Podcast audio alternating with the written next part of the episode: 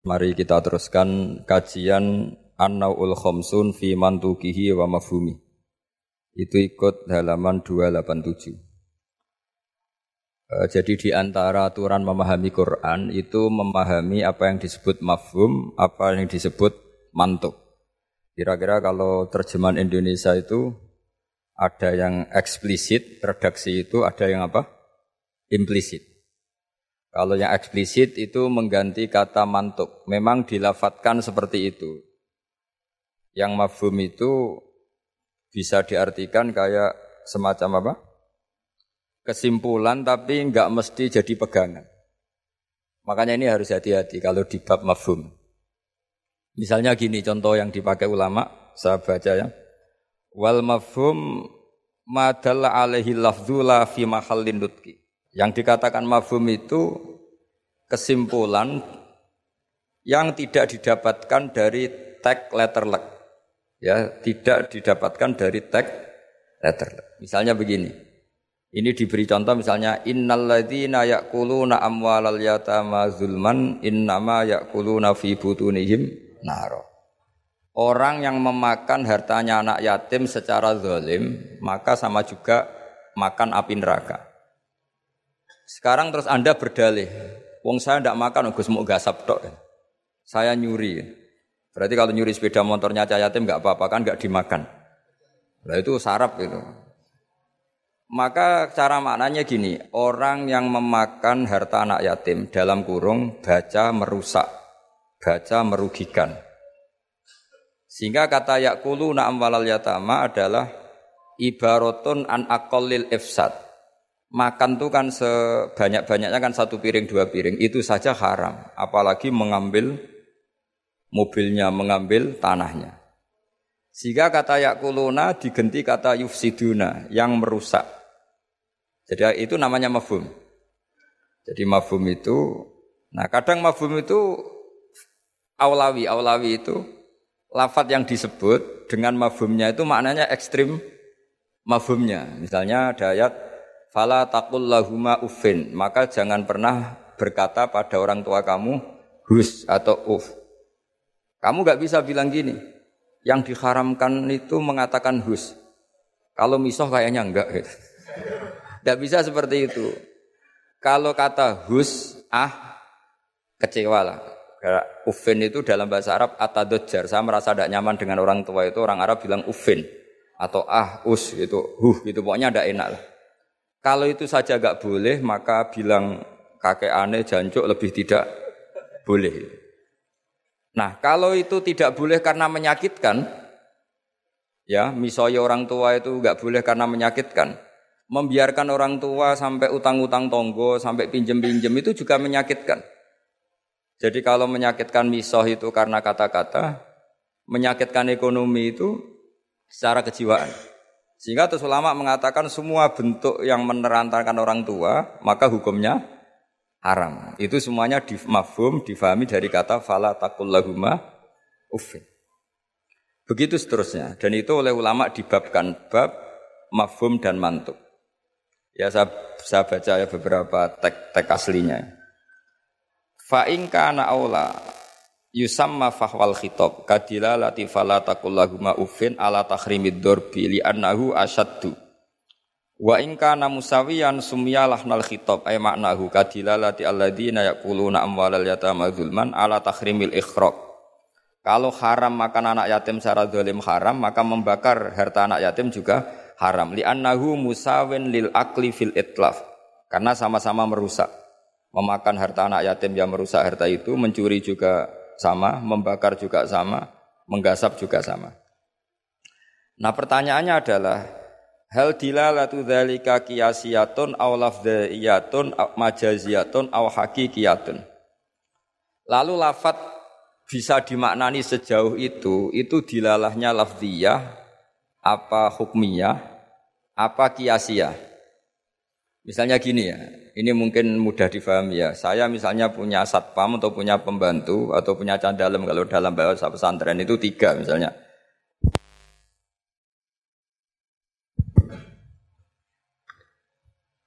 Ya saya misalnya punya pembantu ya atau dalam bahasa santri itu candalem itu ada tiga Zaid Bakar Umar ya. Ketika ada tamu Pak On datang beliau datang saya bilang Bakar silahkan sini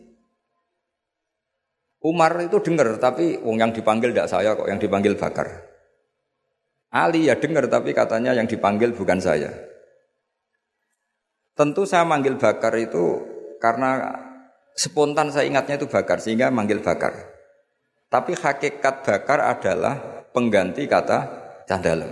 Sehingga kalau yang datang Umar ya saya nggak masalah, yang datang Ali ya nggak masalah, karena butuh saya ada orang yang melayani tan. Sehingga lafat yang disebut pun tidak jaminan hadal lafdu ini. Ini memang agak jelimet, tapi mau tidak mau kita harus pelajari. Sehingga dalam kitab-kitab ulumul Quran diterangkan wiridan-wiridan atau perintah yang diberikan Nabi kepada sahabat meskipun disebut namanya tetap itu untuk umum. Jadi misalnya Nabi berkata sama Mu'ad karena kebetulan Mu'ad yang di depannya misalnya ya Mu'ad ini uhibbuka fakul dubura kulli solatin Allahumma inni ala zikrika wa syukrika wa husni ibadati. Kita tahu semua hadis menyebut ya Mu'ad wahai Mu'ad. Kata Mu'ad ini mewakili semua umatnya Nabi harus terdidik kayak Mu'ad. Meskipun yang disebut Nabi Mu'ad. Nah ketika kita baca wiridan itu karena kita mengkiaskan diri sama Mu'ad. Menganalogikan diri dengan Mu'ad sama-sama santrinya kanjeng Nabi. Atau cara berpikir Nabi itu ingin mendidik semua umatnya. Berhubung yang di depan Mu'ad maka Nabi menyebut mu'ad. Tapi bukan hakikatnya itu khusus untuk mu'ad. Itu namanya mafhum. Jadi mafhum itu satu makna yang difahami meskipun itu tidak dilafatkan, tidak diucapkan. Ya begitu seterusnya. Ya saya saya teruskan supaya nanti makna Quran itu lebih itu. Ada ayat lagi Inja akum fasikum binabain fatabayanu. Terus fadhkurwaha intal mas'aril haram. Di sini ada kata lagi fajliduhum ninal jaldah. Jadi begitu juga menyangkut adat. Adat itu bilangan. Ketika Al-Qur'an menyebut satu bilangan, itu apakah mubalaghah? Mubalaghah itu butuh itu diekstrimkan atau punya makna sesuai bilangan itu. Misalnya begini, sampean kalau mangkal sama seseorang itu kalau dalam bahasa Jawa itu Meskipun kamu minta maaf saya seribu kali tidak akan saya maafkan. Ternyata orang itu double sekali ya sudah nanti saya minta maaf seribu satu kali. Tak susui satu. Itu kamu mangkel nggak? Mesti kamu mangkel. Karena kamu menyebut seribu kali itu saking mangkelnya bahwa saya maafkan kamu itu muhal. Meskipun anda minta maaf seribu kali. Tapi orang ini tetap double ya sudah saya tambah seribu satu. Itu tidak bisa seperti itu karena adat bilangan disebut Quran dalam konteks balaghah itu hanya ilmu balaghah, mengekstrimkan satu kasus atau satu peristiwa. Itu di semua bahasa dunia kalau kamu mangkal sama istri atau mangkal sama teman atau mangkal sama tetangga. Mbok Rene nganti bungkuk, nganti sujud misalnya, tidak akan saya maafkan. Terus kamu bilang gini ya, saya akan sowan kamu sambil melata, sambil merangkak. Itu tetap saja. Jadi ini namanya mafhum. Mafhum itu kalimat yang enggak disebut tapi maknanya pasti seperti itu. Jadi maknanya hanya gini dok. Bok kamu minta maaf saya seribu kali tidak akan saya maafkan. Maknanya hanya satu. Betapa bencinya orang itu pada itu. Itu aja maknanya betapa bencinya. Nah, di sini juga ada kalimat misalnya ada beberapa kelompok sing Allah itu ngendikan la yukallimuhum wa la yang zuru ilaihim. Allah melihat saja gak mau. Ngendikan saja gak mau. Pertanyaannya adalah secara hakikat semua makhluk Allah dilihat Allah enggak? Dilihat. Tapi ada ayat wala yang zuru ilaihim. Makhluk-makhluk seperti ini tidak dilihat Allah. Nah, makna tidak dilihat adalah tidak dipedulikan. Hakikatnya Allah tetap melihat. Jadi ayat itu hanya menunjukkan betapa bencinya Allah sama kelompok itu sampai diistilahkan Allah tidak berkenan melihat. Jadi gak usah dimafhum gini. Oh beneran Allah gak delo aku maksiat rakonangan wah yo kasus kalau seperti itu. Nah, ini memang itu itu balaghah. Jadi ilmu-ilmu yang harus dianalisis secara balaghah. Jadi ada kelompok-kelompok yang menjual belikan agama, atau melakukan kejahatan atas nama agama yasaru nabi ahdillahi wa imanihim samanang qalila. Itu orang-orang ini akan dihukum. Kata Allah hukumannya adalah la yukallimuhumullah. Allah tidak berkenan ngendikan juga tidak berkenan meli melihat. Monggo Pak nak acara. Ini beliau mau nemuin tamu dari kedokteran saya teruskan ya. Jadi para audien, para hadirin yang saya hormati. Makanya kita sekarang kan punya jargon kembali Quran dan Sunnah. Tapi tetap saja aturannya memahami Quran dengan cara-cara yang dipahami para ulama dulu. Yang ulama itu punya sanad sampai sahabat, tentu sampai Rasulullah Shallallahu Alaihi Wasallam. Di antara bahasa Arab itu ada mubalaghah. Mubalaghah itu mengekstrimkan satu peristiwa. Dan pilihannya kadang pakai bahasa tadi. Saya beri contoh tadi yang orang Jawa bilang, Mbok kue rene ping sewu tetap rata sepuro. Kamu tidak bisa ngarang buku.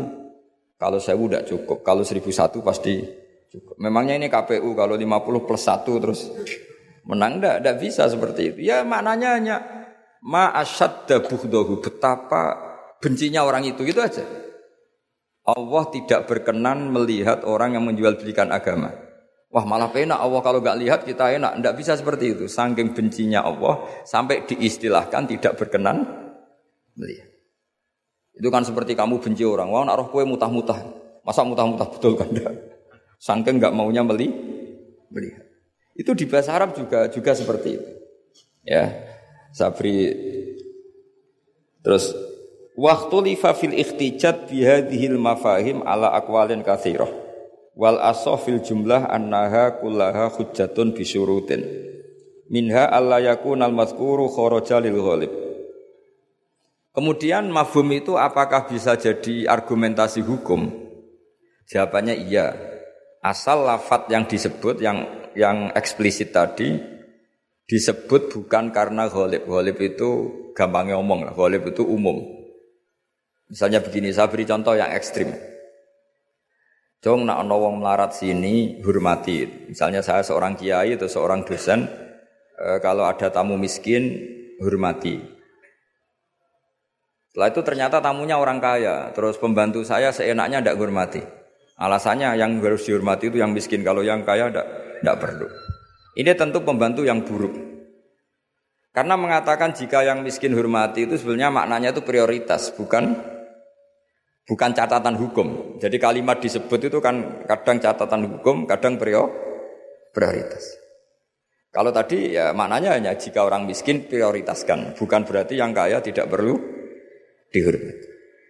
Nah itu banyak di di Quran, di hadis, lafat yang sebetulnya disebut itu prioritas, tapi oleh orang yang enggak ahli bahasa dianggap catatan apa? Hukum. Maka itu menjadi gaduh secara hukum menjadi gaduh. Saya beri contoh yang ada di Quran. Kalian tuh haram menikahi anak tiri, anak tiri itu anaknya istri yang serumah dengan kamu. Yang serumah dengan kamu itu bukan catatan hukum. Ya jadi begini ya, misalnya saya beri uh, porsi hukum fikih ya. Yang diharamkan dalam Islam itu kan tiga. Satu karena nasab, dua karena rodok, rodok penyusu penyusu, tiga karena musaharoh. Musaharoh itu besan. Kalau yang karena nasab kita tahu tujuh ya. Kalau dalam bahasa Arab tujuh, kalau dalam bahasa Jawa itu tinggal empat. Ya tujuh itu apa saja coba yang hafal Quran itu khurimat alaikum ummahatukum wa banatukum wa akhwatukum wa ammatukum wa kholatukum wa banatul akhi wa banatul ukhti. Itu kalau dalam bahasa Arab uh, muharramatun nikah itu ada tujuh. Tapi orang Jawa bilang hanya empat. Sebenarnya memang empat. Karena orang Arab itu kan ngitungnya ibu, putri, saudara putri, bulik dari bapak, bulik dari ibu, keponakan dari saudara lelaki, keponakan dari saudara perempuan. Kalau orang Jawa kan ngitungnya bulik ya satu. Ya kan saudaranya bapak atau ibu kita bilang boleh. Kalau orang Arab enggak. Kalau saudaranya bapak, ammah ya. Saudaranya bapak itu ammah. Kalau saudaranya ibu, kholah. Maka dihitung dua. Wa ammatukum wa kholatukum. Kalau anaknya saudara orang Jawa bilang keponakan. Kalau orang Arab dihitung wa banatul akhi wa banatul ukhti. Sehingga Empat ini di Jawa diringkas jadi berapa? Dua. Yaitu haram menikahi bule dan haram menikahi keponakan. Jelas ya? Kemudian yang kedua haram karena rodok. Jika kamu nyusu sama Sri misalnya, otomatis anaknya Sri saudara rodok dan ibu yang kamu susui otomatis ibu rodok, suaminya Sri bapak rodok. Itu karena rodok. Terus ketiga karena musoharo. Ya ini didengerin supaya jadi ahli hukum. Jadi masa Universitas Islam Indonesia tidak tahu muharramatun nikah. Kamu jangan ikut bahasa-bahasanya artis-artis gaul di Jakarta. Di Jakarta itu kalau orang sudah nikah malah namanya muhrim. Itu sebenarnya salah bahasa. Justru yang bisa dinikah itu harus ajnabiyah orang lain. Kalau mahram malah gak boleh dinikah. Karena maknanya mahram itu orang yang haram dinikah. Jadi justru istri itu bahasa fakihnya ajnabiyah orang lain. Buktinya boleh dinikah. Kalau mahram itu orang yang haram dinikah. Tapi ya sudah ada bahasa gaul gitu ya ya ikut saja. Bebo goblok tapi tidak usah ikut goblok. Karena itu memang salah, bahasa itu salah sebetulnya. Makanya istri itu repot di fikih itu repot. Fikih itu kalau bahasakan istri itu ajnabiyah orang lain. Kalau anak itu anak, kalau istri itu tetap bahasanya ajnabiyah orang lain. Sehingga sekali dicerai ya benar-benar menjadi orang lain. Kalau kita mati ya benar-benar menjadi orang lain. Buktinya boleh dinikah orang lain. Jika kalau dalam pepatah Jawa ini ajarannya bapak saya, kamu tidak harus ikut. Kalau ajaran bapak saya, nak bojo be anak tukaran, gue kudu bela anak. Mereka rawon mantan anak, tapi sono mantan istri. Sehingga tradisi keluarga saya itu pokoknya anak itu nomor satu, baru istri. Tidak tahu kalau tradisi sampean istri dulu baru anak. itu. Karena tadi cara berpikir anak itu selalu anak. Ya anak itu selalu anak. Tapi kalau istri tidak mesti. Apalagi istri sampean cantik atau sampean mati gitu itu sudah. Ya sudah selesai sudah. Mesti nikah orang lain gitu. Gak tahu nanti kalau di surga ikut siapa, gak tahu ini. Mesti oportunis. Kalau kamu masuk neraka, dia ikut yang masuk surga. Kalau masuk surga semua ikut yang kelas lebih tinggi. Saya teruskan ya. Terus haram ketiga itu karena musoharoh. Disebut uh, wa akhwatukum wa ummahatukum lati ardunakum wa akhwatukum naroda. Terus wa ummahatu nisaikum apa? Wa ummahatu nisaikum. Ibu dari istri kamu. Apa kalau orang sini bilang? Mertua ya. Nah mertua dengan mantu itu hubungannya dua. Seorang lagi ya. Mertua sama mantu itu hubungannya dua. Ya seorang lagi. Misalnya kamu nikahi Sri. Berarti ibunya Sri sebagai apa? Mertua. Itu menjadi mertua itu bimujar rodil akdi. Sekedar akad kamu bilang kobil tu nikah wa taswija bil mahrin. Itu langsung jadi mertua. Ya langsung jadi mertua. Tapi kalau hubungan ibu dengan anak. Misalnya kamu nikahi janda punya anak cantik. Sudah perawan. Terus setelah kamu nikah dengan janda ini, akad itu belum menjadi anak tiri. Menjadi anak tiri betul itu setelah kamu hubungan suami istri dengan ibunya. Saya ulang lagi ya, jadi kalau menjadi mertua itu cukup akad. Tapi anak tiri menjadi anak tiri kamu yang haram dinikah itu nunggu hubungan suami istri sama ibunya.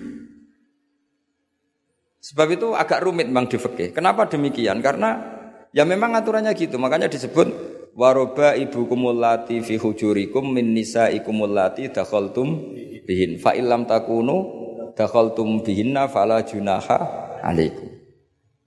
Jadi kalau hubungan batunya ya hubungan menantu sama siapa? mertua itu hanya dimulai akad. Jadi setelah akad sampean salaman apa ini sudah menjadi mahram dan selamanya haram dine dinikah karena sudah menjadi apa? Mertua kamu. Tapi kalau orang yang kamu nikah itu punya anak putri itu menjadi anak tiri yang benar-benar berstatus anak tiri setelah hubungan sama istri. Ya ini jelas ya. Makanya disebut seperti itu. Tapi di situ ada catatan waroba ibu kumulati fi hujurikum. Anak tiri yang serumah. Yaitu semua ulama ngendikan kata fi hujurikum yang serumah itu diabaikan. Jadi tidak bisa misalnya gini, kamu nikahi Sri di Jogja, punya anak tiri di Jakarta, berarti halal karena tidak serumah. Wah itu sesat dan menyesatkan. Ya. Karena ada aturannya fi hujurikum itu kalimat yang disebut Allah itu normatif. Normatif artinya umumnya anak itu anak tiri itu se serumah, tapi bukan sebagai catatan hukum. Dan itu banyak sekali lafat-lafat yang disebut Allah atau disebut Rasulullah bukan sebagai catatan hukum, tapi normatif. Itu kan seperti gini. Jong bukti kamu hormat tamu. Kalau ada tamu itu sugui teh. Kalau ada tamu itu sugui kopi. Itu normatif. Bukan berarti yang tidak nyugui kopi itu tidak menghormati tamu, tidak bisa seperti itu. Kalau tamunya darah tinggi, kan malah mati. Nah, ulama itu berkompeten, eh, sangat kompeten sekali memahami Quran. Mana lafat yang disebut Allah itu normatif, mana yang disebut Allah itu sebagai catatan hukum. Kalau fi hujurikum menjadi catatan hukum maka maknanya begini. Haram menaikai anak tiri yang se rumah. Waroba ibu kumulati fi hujurikum. Mafhumnya kalau tidak serumah boleh wayo kacau. Ibunya kamu mbat, anaknya kamu mbat hanya karena beda.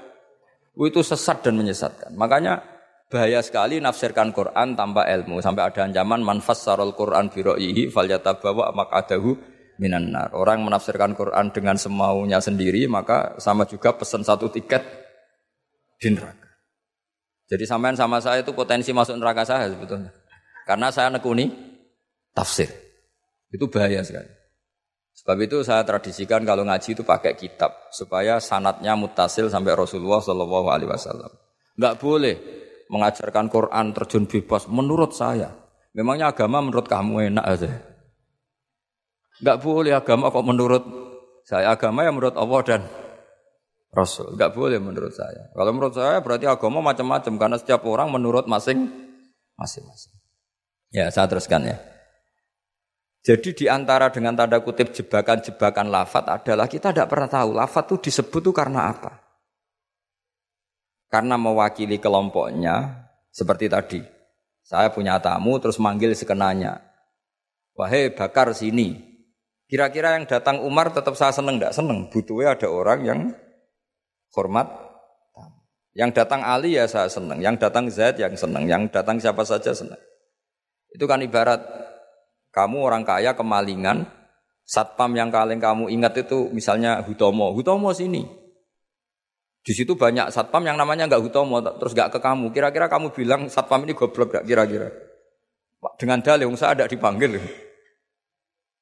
Karena makna menyebut kalimat tadi sekenanya.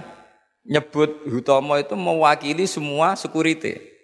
Cuma kebetulan yang kamu ingat Hutomo. Itu memang agak jelimet ulumul Quran, tapi masuk akal. Semuanya setelah dijelaskan masuk akal. Ketika yang datang siapa saja kamu tetap matur nuwun karena ada yang menolong. menolong. Nah, lafat di Quran ya seperti itu. Kadang lafat itu pengganti sejenis. Nama pengganti Misalnya yang masyur dalam madhab kita. Rasulullah itu mengeluarkan zakat fitrah so'an min tamrin atau so'an min akidin.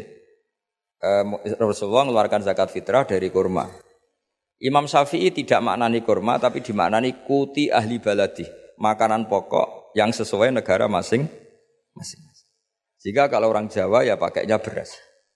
Meskipun di hadis disebutkan tamar. Sama seperti Nabi ngendikan gini, tasoddaku walau bisik kita merotin, sedekahlah meskipun dengan separuh kurma. Kira-kira orang miskin Indonesia kamu kasih separuh kurma itu dianggap ngenyak apa enggak? Ya maksudnya separuh kurma itu kalau kita ya mungkin setengah kilo atau telur setengah kilo. Atau kata separuh secuil itu maknanya kit ahyasiro. Saking sedikitnya diistilahkan secuil. Tapi bukan berarti cuilan Betul. Nah kalau ingin persis hadis tadi ya satu korma kamu cuil terus kamu kasihkan. Kira-kira loh, kira-kira dianggap ngenyak apa dianggap sodako? Nah sama misalnya Rasulullah ngendikan, semoga Allah memberi berkah orang yang ketika 10 Muharram mengusap anak yatim. Itu yang penting usapnya apa sodakohnya? Terus kamu orang yatim kamu kumpulkan, kamu usap semua kepalanya. itu kira-kira itu dianggap apa coba? Wes medit di dalil Nak nuruti teks hadis itu ya memang ngusap kepala. Tapi semua sepakat maknanya ngusap itu ibaratun anis syafakoh. Bentuk kasih sayang. Dan kasih sayang itu paling praktis ya ngasih uang atau ngasih sesuatu yang manfaat untuk anak yatim itu. Dan anak ngusap tok. Seluk waduh-waduh dibeli orang parade ngusap anak yatim. Nah itu ya termasuk di ulumul Quran diikutkan bab mafhum dan mantuk. Jadi memang susah. Jadi ahli Quran itu susah. Oh ini ya jadi menjadi ahli Quran itu harus ya harus seperti ini memang. Makanya sampai ditulis kitab setebel ini ini dipakai di seluruh dunia termasuk di Al Azhar di Palestina di mana-mana. Itu ini kita ngaji baru berapa pertemuan aja sampai sudah pusing. Kalau sampai selesai malah tambah pusing. Tapi bagus, barokahnya pusing itu tidak gegabah. Apa tidak gegabah mikir. Karena kalimat itu mesti ada batas. Makanya ada kaidah di semua ulama, menurut semua ulama, ada kaidah begini. Fasudur ausa'u minal kutub wal ma'ani ausa'u minal ibarat. Dada ini lebih luas ketimbang yang dicatat. Dan makna itu lebih luas ketimbang redaksi. Karena kalau dalam disiplin ilmu usul fikih itu tak beri bocorannya. Begini kalau kalau sampean mendefinisikan kata-kata gimana? Gak umumnya orang kampus. Kata-kata adalah apa kata-kata itu? Kalau dalam ilmu usul fikih begini, kata-kata adalah pilihan untuk mengekspresikan kehendak hati. Dan karena kehendak hati itu banyak dan tidak terukur, maka kata-kata ini hanya mewakili sebagiannya. Dari awal sudah disebut mewakili sebagian. Misalnya begini, ketika Rasulullah mewajibkan zakat padi misalnya atau zakat apa itu gandum. Pikirannya Imam Syafi'i itu mewakili kata kut yang wajib zakat itu makanan pokok. Sehingga Imam Syafi'i hanya mewajibkan apa? E, yang dizakati itu hanya padi, gandum, jagung, kacang, pokoknya yang bisa jadi makanan apa? Pokok. Kira-kira Imam Syafi'i itu tidak mewajibkan zakatnya kangkung, melon, mangga gitu. Karena tidak makanan tapi dalam mazhab lain enggak, ketika Rasulullah mewajibkan mezakatkan apa? Padi. Itu maknanya itu matum bituhul ardu, apa saja yang tumbuh dari bumi. Sehingga kelompok ini termasuk Yusuf Kordomi wajibkan zakat melon, apa? Mangga, pokoknya semua, semua buah-buahan, semua tanaman wajib zakat. Karena ketika ketika Anda mengatakan begini misalnya, Jong nak ono tamu kai pelem. Kalau ada tamu, tetangga-tetangga atau tamu kasih mangga. Sementara di rumah kamu itu ada mangga, ada melon, ada semangka. Maksud kamu itu didik anak supaya derma dengan memberi apa saja. Kebetulan yang kamu ingat melafatkan mangga. Apa harus mangga? Tidak, cara sampean tak polling, milih mana aja. Ya saya punya anak, yang di rumah saya itu ada mangga, ada semangka, ada melon. Terus saya bilang ke anak saya, nak tangga itu ke tetangga-tetangga kasih mangga. Kata mangga itu bisa diganti melon apa enggak? Bisa karena semangat saya adalah mendidik anak saya itu dermawan. Peduli sama tetangga. Kebetulan yang ingat mangga. Sudah ini tetangga ya.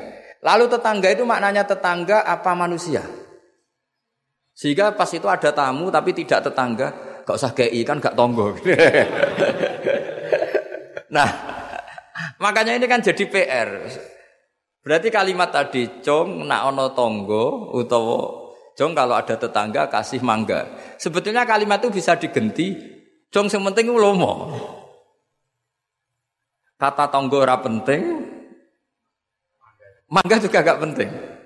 Maka yang dikatakan kata-kata lafat adalah mawudi abi iza iha al lafdu. Jadi yang dikatakan lafat adalah gelombang keinginan dari seseorang yang bergejolak di hati kemudian diungkapkan. Tentu kalimat ini tidak cukup untuk menampung sekian keinginan. Akhirnya yang dilafatkan atau yang diucapkan hanya beberapa. beberapa. Orang soleh tentu bergelora di hatinya ingin mendidik anaknya itu dermawan, peduli, sopan, tahu sosi. Ya, terus kan nggak mungkin kita pidato gitu ke anak kita. Akhirnya yang ngomong, cok nak tonggo ke mangga, nak tonggo ke duit, nak tonggo ke beras. Bareng boe kelaparan, gak dikai apa Ini kan gak tetangga. Oh ya sarap Mestinya cara ber... sono tamu ya di baro. Ini kan gak tetangga, gak masuk definisi tetangga. Maka memahami Quran itu susahnya di situ. Apakah lafat itu disebut tag maksudnya kalau dalam bahasa kampus? Apakah tag disebut itu untuk catatan hukum? Apa untuk tadi? Mafhum tadi apa ibaratun an kada ibaratun ekspresi dari itu. Ya seperti gini misalnya kamu marah sama istri kamu. Dosa kowe nganggo HP ku. Terus istri kamu malah nganggo ATM. Wah, HP ora oleh malah nganggo ATM. Sebetulnya melarang pakai HP itu saking mangkelnya gitu saja. Kalau HP saja dilarang apalagi pakai Alphard kamu. Tapi istri kamu enggak saking gobloknya, mbok saking yang kamu larang kan HP, kan saya pakai Alphard. Wah, ya kacau kalau seperti itu. Maka sebuah tag atau lafat kalau dalam bahasa Arab itu maknanya apa ya? Ya sudah seperti tadi. Saya berkali-kali nyontohkan yang yang awam ya. Ada seorang di kandani cung jogeman nabok ibu jumu. Nabok itu memukul pakai tangan. Suatu saat istrinya lapor lagi, Pak Kiai sekarang nggak pakai tangan tapi nyaduk. Nah ketika santrinya di kemarin, kenapa kamu masih nyaduk istri kamu? Kan Pak Kiai larang hanya nabok, kan pakai tangan, ini pakai kaki. Kan beda. Ya itu kan keliru sekali karena maknanya jangan nabok itu pengganti dari kata jangan menya, menyakiti maka meludahi ya haram, nyaduk ya haram, menerantarkan juga. Tapi lesan kan nggak mungkin bisa ngungkap sekaligus apa yang kita ingin.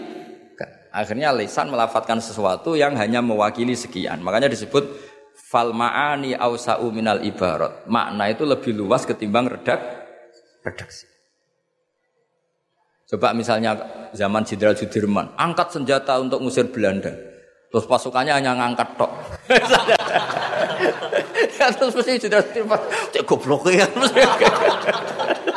Kalau dimarahin kan sudah ngangkat. Terus ada Belanda yang mau nembak kita, usir Belanda. Belandanya tidak kamu tembak. Kenapa? Mintanya kan diusir. Perintahnya kan diusir, bukan ditembak. Kasus gak kira-kira ada pemahaman seperti itu? Tapi lafat tuh nggak mewakili kalimatnya angkat senjata usir penjajah. Padahal maknanya apa coba? Jadi kan nggak nggak terwakili oleh kalimat angkat senjata usir penjajah. Barang penjajah ini menembak kamu diam saja. Gimana caranya nangkep terus mengusir? Kan nggak ada perintah menembak, usir. Itu kan kasus seperti itu. Jadi makanya di antara syurutul mufassir yang paling pokok adalah malian bil arabiyah. Dia punya kemampuan kesusastraan Arab. Karena gak bisa seorang mufassir menafsiri Quran tanpa punya kemampuan balaghatul Arab. Ya itu yang disebut Allah taala wa innahu latanzilu rabbil alamin nazala biruhul amin ala qalbika litakuna minal munzirin terus apa bilisanin Arabiyyim mubin. Jadi Quran itu pakai lisanul Arab. Sehingga kalau dalam kitab-kitab besar diterangkan, ketika Rasulullah dikatakan begini oleh Allah, liyaghfir ma taqaddama min dzambika wa ma ta'akhkhara.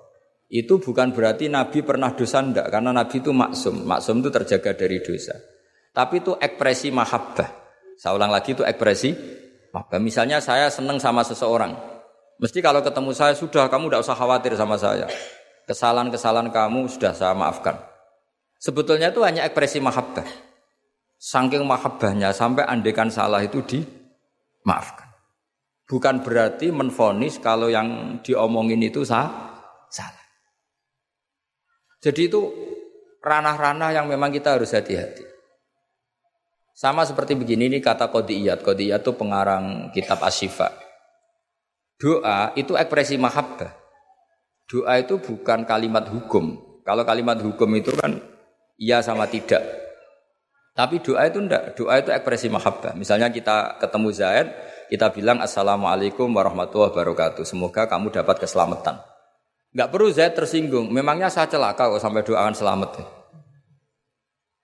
Kalau nuruti mafhum, didoain selamat itu kan berarti sebelumnya tidak selamat, didoain pinter sebelumnya tidak pinter, didoain kaya sebelumnya miskin. Tapi itu kata hukum, itu pemahaman secara hukum. Iya dan tidak. Kalau pemahaman secara peradaban tidak gitu. Orang mendoakan bukti senang. Ya sudah seperti itu. Ya semoga kamu sukses. Ketemu direktur ya kita bilang semoga kamu sukses. Terus direkturnya tersinggung. Ya sukses saya atau di bank kamu saya sudah direktur. Ya ada seperti itu. Mendoakan seperti itu itu bukti mahabbah, bukti sen. Allah karena saking senangnya kepada nabinya Allah ketika mukhotobah, ketika dialek dengan Nabi memulainya dengan afawahu angka. Allah telah memaafkan kamu. Itu bukan berarti sebelumnya Nabi melakukan kesalahan. Ekspresi mahabbah akan mengatakan demi demikian.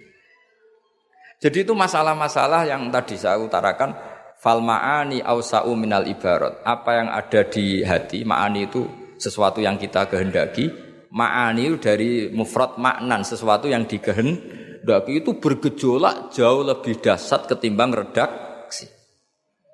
Jadi misalnya pagi-pagi le nak tangi turu itu nang wudu, nang sarapan itu. Ya sudah itu ekspresi bentuk cinta orang tua kita ke kita bahwa bangun tidur itu ya wudu terus sarapan. Tapi lalu misalnya anak ini melakukan selain sarapan asal menyenangkan orang tua ya senang. Jangan monoton terus saya harus sarapan. Ini perintah orang tua. Tidak seperti itu. Nah sekarang faktanya itu banyak orang memahami Quran secara tekstualistik atau secara harfiah. Itu dalam ulumul Quran itu bahaya sekali. Karena itu tidak mewakili. Saya beri sekian contoh bahwa teks itu kadang tidak mewakili. Misalnya gini. Masalul ladzina yunfikuna amwalahum fi sabilillah kama habbatin ambadat sab'a sanabila fi kulli sumbulatim mi'atu habbah. Kan tidak semua padi itu punya sab asanabil, punya tujuh tangkai. Ya, dan tidak semuanya satu tangkai berbiji seratus. Itu bahasa Arab murni. Ibaratnya seperti itu. Ya redaksinya Pak, ibaratnya seperti itu. Bahwa sodakoh yang diterima Allah ibarat padi yang tumbuh dalam kondisi paling ide, ideal. Dan orang Arab maupun orang Jawa atau orang mana saja biasanya mengekspresikan ideal itu pakai angka. Misalnya, wah itu suge, dua dunia sak gunung. Itu maknanya kaya sekali. Padahal banyak orang punya gunung tidak kaya. Karena gunungnya tandus. Tapi orang itu akan sepakat, itu kaya sekali, punya harta satu gunung. Coro cacili anak bantah-bantah, dunyaku sak gunung, tidak muni sak langit. ya pokoknya ingin menunjukkan bahwa kaya raya yang tidak tidak terhing, terhingga. Lo itu banyak di Quran seperti itu. Maka saya beri definisi ya supaya sampai ahli usul fikih. Apa yang dikatakan tek mawudi abi izaiha al Yang dikatakan tek adalah ekspresi dari gejolak batin ingin mengungkapkan keingin keinginan. Karena batin ini bergejolak, tek ini hanya mewakili sebagiannya. Kayak tadi kamu ketakutan di dalam rumah, ada ular gitu, misalnya ibu-ibu atau mbak-mbak, mesti manggil kan, Kak Rene, ingatnya kakaknya. Terus adiknya di situ, nggak ke situ. Kenapa kamu nggak ke situ ada ular? Kan kakak panggil kakak, saya kan adik. Kira-kira kamu mangkel nggak sama adik yang seperti ini kira-kira? Goblok satu sekolah pasti gitu. Nah sebetulnya kalau ini waras, adiknya waras, cara berpikir kayak gitu. Kakak dalam bahaya minta pertolongan dan kalimat kak atau mas itu ekspresi dari orang yang dimintai pertolongan. Jadi kata mas dihilangkan, digenti orang yang dimintai sehingga kalau yang datang bapaknya ya seneng, pamannya ya seneng, adiknya ya seneng. Meskipun kalimatnya bilang mas atau kakak. Jelas gini ya. Itu dibabkan tadi mana kita? Dibabkan di mafhum dan mantuk. Ya, dibabkan di mafhum dan apa? Mantuk. Saya teruskan lagi ya. Di annahu innama khassa bidzikri li ghalabati khudurihi fi. Jadi ini jelas ya. Mungkin ada banyak yang pintar bahasa Arab ini saya baca teksnya. Li annahu innama khassa bi dzikri li kholabati khudurihi fi. Kenapa menyebut si A si B karena yang kebetulan di diingat. Tapi makna yang diinginkan kan siapa saja yang menolong karena ada ular meskipun menyebut seseorang. Ya kayak tadi misalnya satu rumah itu ada kakak, adik, paman. Terus ketika ada ular atau ada maling kita bilang, "Kak tolong." Kak tolong itu sebetulnya mewakili siapa saja yang bisa menolong. Kebetulan yang pas diingat saat itu kakak. Tapi kan yang datang pamannya ya seneng, adiknya seneng atau siapa saja. Jadi pertanyaannya adalah yang paling pokok dari itu adalah minta tolong, bukan kalimat kakak. Nah, yang kalimat kakak ini namanya apa? Disebut karena diingat, bukan disebut karena catatan hukum. Nah, itu ada ilmunya. Berapa kalimat yang disebut karena yang diingat atau sebagai catatan hukum. Kalau sebagai catatan hukum ya punya mafhum mukhalafah. Kalau tidak ya tidak. Misalnya begini, ada pernikahan Sri sama Zaid. Kemudian Zaid ini security atau cadalem. Terus ketika tak panggil Zaid datang. Yang datang Umar. Kan sama-sama cadalem, tidak bisa kalau seperti itu harus Zaid karena mewakat nikah. Masa akad nikah diganti-ganti kan tidak bisa. Kan sama-sama cadalem ya tidak bisa. Lama-lama sampean maju kan sama-sama manusia ya tidak bisa kalau konteks seperti itu. Makanya lafadz disebut itu dilihat disebutnya sebagai catatan hukum apa sebagai tadi yang sedang di diingat. Ya jadi jelas ya. Jadi itu ada aturan-aturannya. Li'annahu innama khassa bidzikri li ghalabati khuduri fi dhihni. Terus kedua ada catatan lagi wa alla yakuna muwafiqan lil waqi'. Ya, di antara catatan hukum lagi sesuatu itu tidak lazim sebagai fakta. Ulang lagi, sesuatu itu tidak lazim sebagai fakta. Misalnya begini, kita tahu yang namanya nasi itu makanan pokok. Ya, kita tahu teh itu minuman. Ketika saya bilang, "Jong, saya ambilkan teh." Itu apakah maknanya itu teh, apa maknanya itu minuman? Beda dengan mengatakan satu gelas ini bernama teh. Kebetulan itu teh betul. Itu namanya mengatakan sesuatu sesuai hakikat. Karena teh ya dikatakan teh. Tapi kalau mengatakan tamu saya ambilkan teh. Ini pertanyaannya adalah teh itu menggantikan kata minuman apa memang harus teh? Jadi itu memang seperti itu. Sehingga di di hadis banyak dawe Nabi itu diganti. Tapi penggantinya harus ulama. Kalau tidak ulama namanya bid'ah. Misalnya Nabi mengajari gini, anak-anak kamu ajarin panah. Dulu alat perang itu ya panah. Terus di era modern kamu tetap pakai panah, musuhnya pakai brand. Kan Nabi dawuhnya panah. Ya tak wa minna minkum Jadi seperti ya tadi seperti karena Nabi ketika mengatakan panah adalah ibaratun an alatil harbi. Implementasi dari alat perang yang zaman itu panah.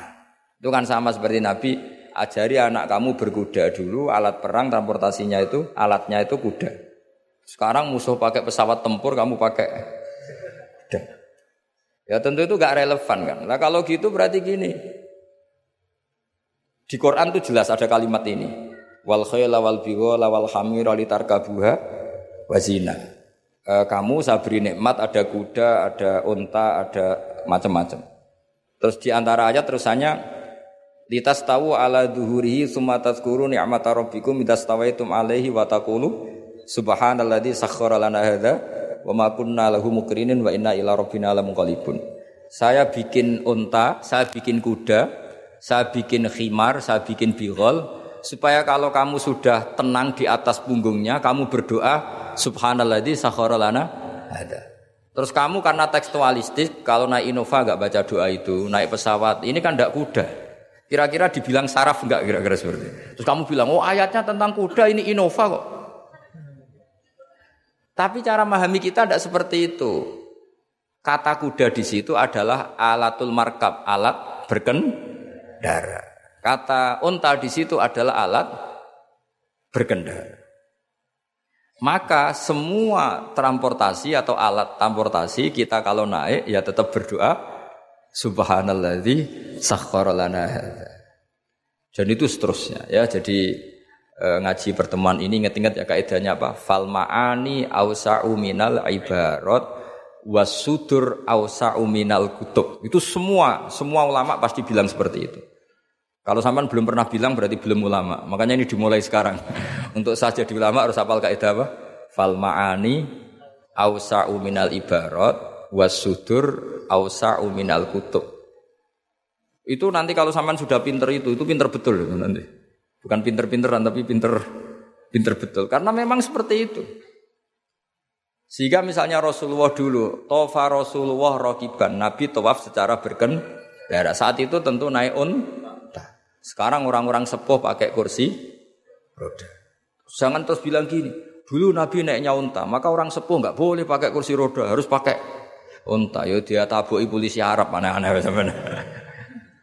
Jadi karena dulu Nabi sudah berumur dan beliau tidak suka memaksakan dan untuk menunjukkan kalau tawaf secara berkendara itu sah boleh terus beliau naik unta sambil apa?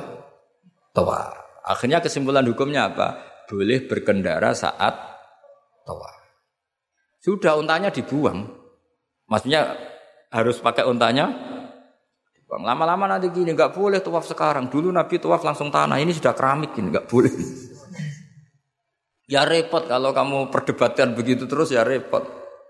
Lah ya karena tadi ketika Nabi naik unta itu semangatnya Nabi adalah mempermudah umatnya terutama bagi yang tu, tua. Semangat yang ingin dimaklumatkan Nabi itu itu. Wahai umatku kalau kamu sudah tua jangan memaksakan jalan, berkendaralah. Atau cari alat yang menjadikan kamu mudah. Nah itu tentu gak tersampaikan semuanya dengan redaksi. Tapi dadanya Nabi bergejolak ingin mengimplementasikan bahwa agama ini yuridu wa bikumul yusra wala yuridu bikumul usra. Wah itu tentu gejolak ini kan nggak terwakili oleh lafaz. Seperti kamu bilang ke istri kamu, Dek saya cinta kamu karena kamu cantik. Itu bukti seneng saja. Nak bojone cerdas, berarti aku nak selek kira seneng. Wah ya repot kalau gitu. Padahal kalimat itu maknanya kan gitu. Dek saya seneng kamu karena kamu cantik. Mafhumnya apa? Kalau tidak cantik, kalau sudah tidak cantik tidak seneng. Tapi tidak seperti itu. Pokoknya kamu itu ingin gombal terus ngomong itu aja.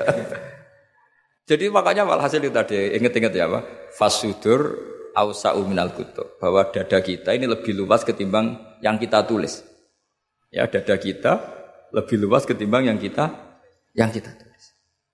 Terus wal ma'ani ausa'u minal ibarat. Makna yang kita kehendaki itu jauh lebih luas ketimbang redaksi. Karena tadi kita manggil security misalnya si A, yang datang selain si A juga nggak masalah. Karena kata si A tadi hanya keterbatasan kita sebagai manu, manusia, sehingga harus menyebut satu orang. Padahal siapa saja nggak nggak masalah. Karena butuhnya kita ada yang menolong atau ada yang membantu. membantu. Ya saya lagi ya, apa? Fal ma'ani ausa'u minal ibarat wasudur ausa'u minal kutub. Nggih wonten mawon assalamualaikum warahmatullahi wabarakatuh.